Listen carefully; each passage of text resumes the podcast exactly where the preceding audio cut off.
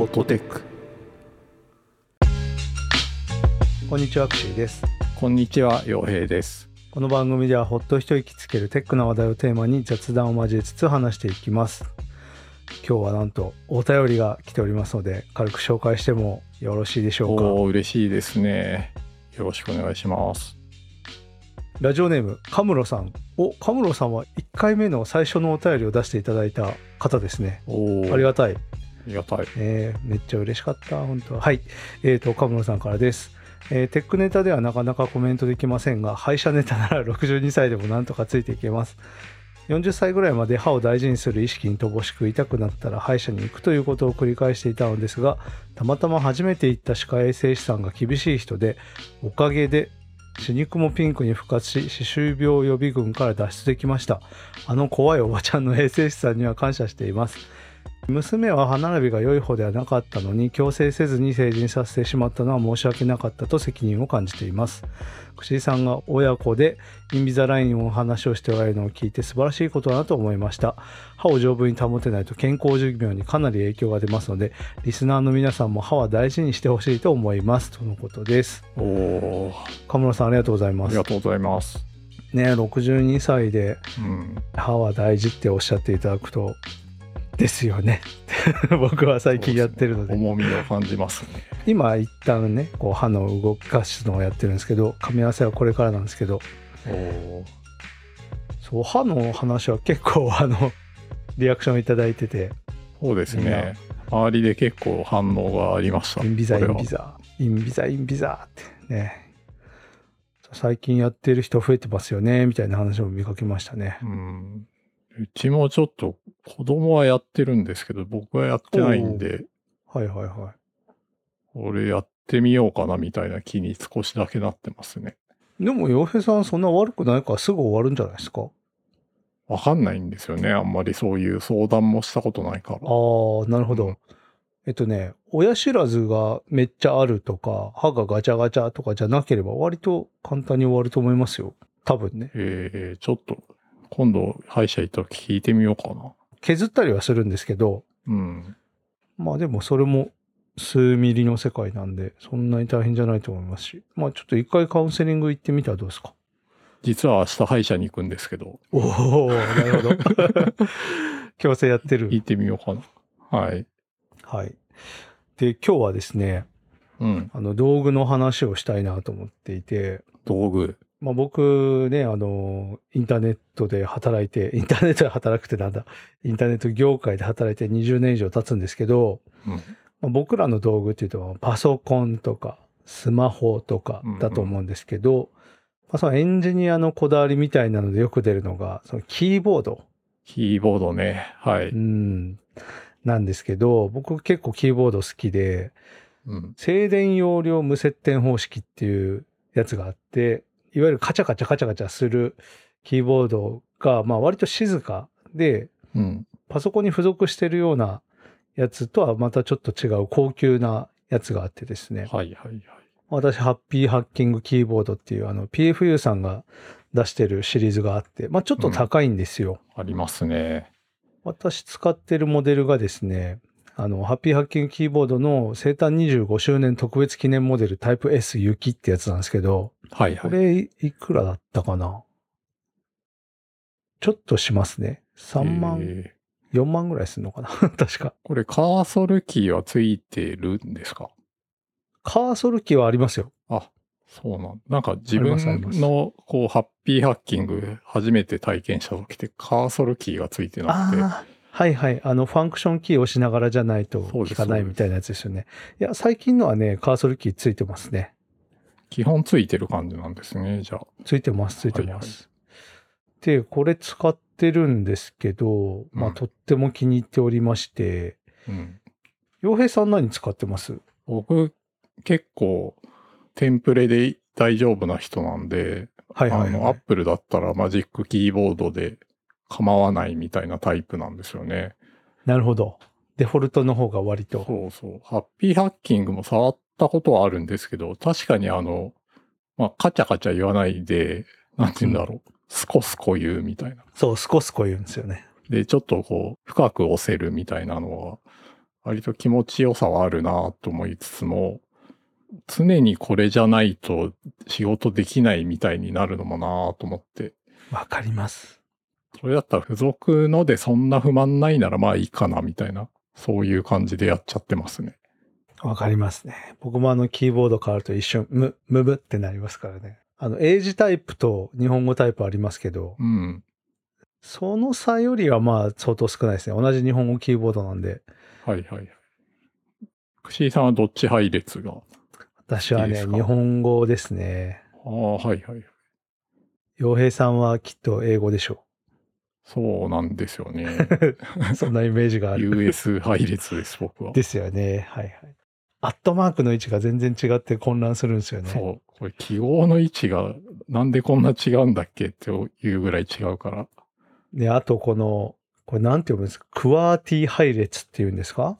そうですね。普通のあの配列一番左上のところがね、クワーティってありますけど、これってもともとそのタイプライターの時からの配列なんですけど、うん。なんか一説によると、タイプライターのアーム、昔ってね、こう、打つと、こう、アームがビシッとこうなって、リアルにこう文字を打ち込むっていう方式がね、タイプライターって昔あったんですけど、そうですね。それが、そのアームがね、絡まないようにわざと打つ打ちにくくしてるはいはいはい。っていう説が、まああって、まあ俗説としてあるんですけど、まあどうやらそれは嘘らしいんですけど、なんかそういうのがあって、その配列って本当にこう、いい配列って何なんだろうっていうのは実は結構いろんな論争があって、そうですね。ドボラック配列とかあるんですけど、なんかはい。そういう他の配列も試してみたいなという気は僕はしてて、クワーティってやつはあんまりね、効率良くないって今言われてて、まあ、そうですけどね、もう世の中がこれを前提に作られちゃってるような気がしてますけどね、僕。そうなんですよ。うん。だからもうね、これ慣れの世界だと思って、僕はこれが早いとは思ってるんですけど、ちょっとね、最近気になるのがあって、お片手用キーパッドっていうのがあるんですよ。片手をキーパッド。ちょっと今 URL 送りますね。片手でいろんなキーが打てるってこと？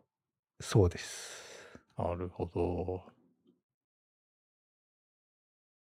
これは、ちょっとそ、まあ主に PC ゲーマー向けの入力デバイスなんですけど、これすごくないですか？ちょっと想像してたやつと全く違って今衝撃を受けてますね。違いますよね。うん。多分ね、あの、僕ら世代で言うと、ファミコンのパワーグローブっていうのがあったと思うんですけど、これパワーグローブって名前でしたよね、確か。ファミコンなのの。かな？名前違ったっけな？ああ、そうですね。パワーグローブって合ってますね。あの、なんだろうな。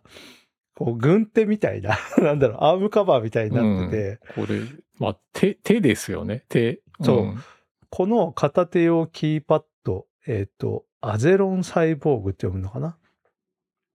これは、片手にもういろんなキーがガーってついてて、手の動かし方で入力が変わるんですよ。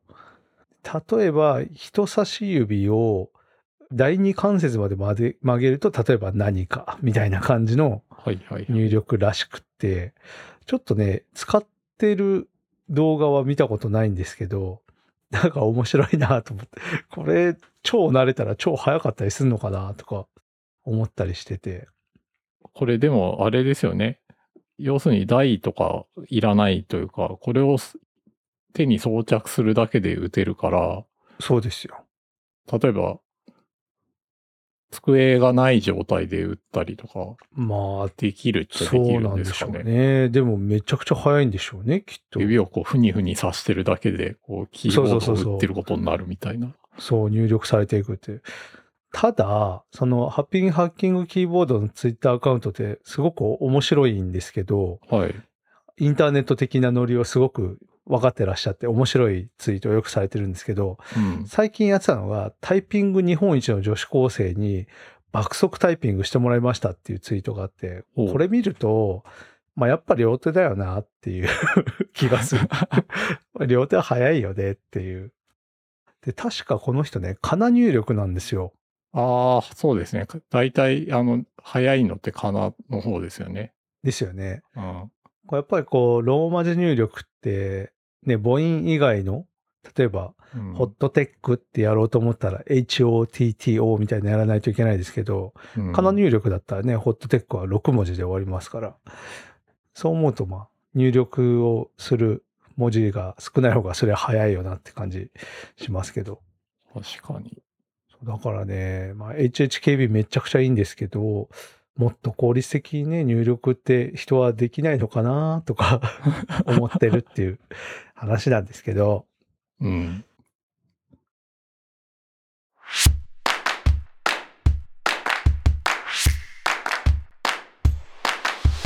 ホットテックそう、あとね、周辺機器で言うと、あの私、収録するときはマウスのカチカチ音が嫌で、マジックトラックパッド使ってるんですけど、はい、わかります。普段はあれ使ってるんですよ。ロジクールの MX3 っていう、やたら高い MX マスター3っていう、いくらしたっけな ?1 万数千円するのかな？確か。結構高いんですけど、まあ、こういうね、キーボード、うんうんキーボードでマウス。マウスを、そう。これね、すごい良くて、真ん中のボタンっていうんですか、スクロールボタンを押し込むとボタン扱いしてくれるんですけど、うん。それやると、あの Mac のミッションコントロールって言って、こう、今起動してるウィンドウをバッとこう、俯瞰で見れはて。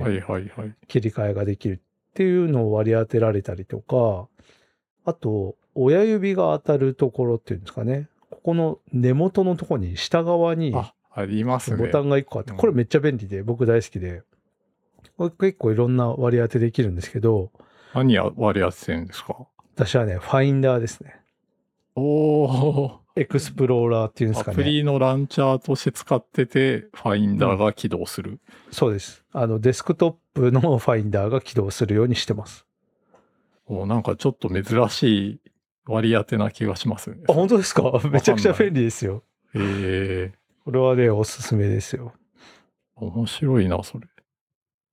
最近だと、うん。ちょっとなんかマウス、ね、手痛くなるから、はいはい。トラックボール。トラックボールね、トラックボールね、入門したことが未だにないですね、僕。あ、本当ですか？僕一回買ったんですけど、どうしても慣れないなって言って、やめるっていうのを2回ぐらいやってますね。なんかあの、カーソルを狙ったとこに動かすのがちょっと疲れそうというか、うん。訓練が必要なイメージある。やっぱね、い1ヶ月ぐらいはもうそれしか使わないっていうふうにやらないとなかなか習熟できないそうですやっよ。ぱりそうなんだ。いやー、そうですよね。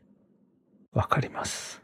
でもなんか MacOS ってすごくそのトラックパッドに最適化されてる OS だから、なんかそうですね。それ以外のポインティングデバイス使わなくなっちゃいましたね。わかる気がします。まあ、この番組でも昔話したけど、その iOS に寄せてきてる感じがするんで、うんうんうん指で触ってこう直感的に動くジェスチャーがいっぱい入っちゃってるから、ありますね。なんかあまりそのポインティングデバイスを考えたりしないですね、今は。うん。そうですね。そうやっぱり4本指で何かをするとか、3本指で何かをするとかね。ピンチとか、そういうのもすごくこう、iOS 的なニュアンスを感じる操作増えてますよね。そうあとね、HHKB は、うん。あの、周辺機器を専門に作ってらっしゃる。まあ、専門じゃないですけど、結果的に割と専門的に作ってるように見えるメーカーさんがあって、はいはい。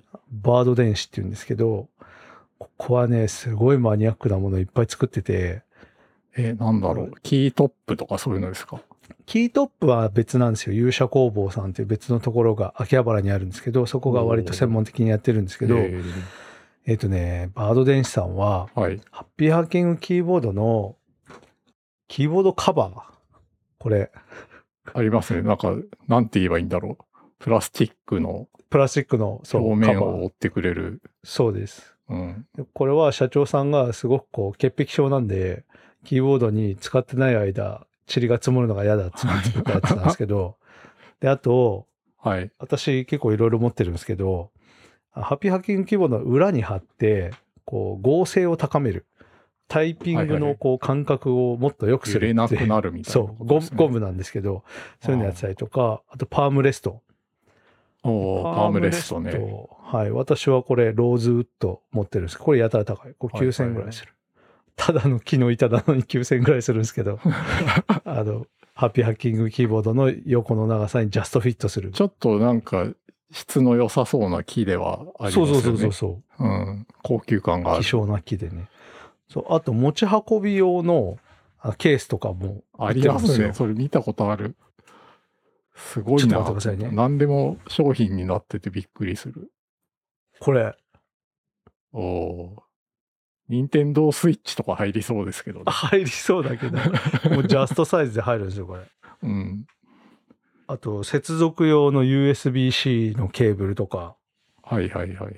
あとね、この中に入ってるんですけど、これ、これただの板に見えるんですけど、ただの板に見える。これキーボードブリッジって言って、Mac の上に置くんですよ。あま、の MacBook の上に置いあ。あてっ、た。はい。そその上に HHKB を置けっていうやつなんですけど、すごいね、すごいな。いいメーカーさんなんですけど、それ多分、また M2MacBook Air 用とか、そういう、あ、そうですね各。MacBook 用を出さないといけないやつですね。サイズごとで結構作ってらっしゃるみたいなんですけど、私ね、ちょっとこのメーカーさんはつながりがあって、何かっていうと、出身が一緒なんですよ。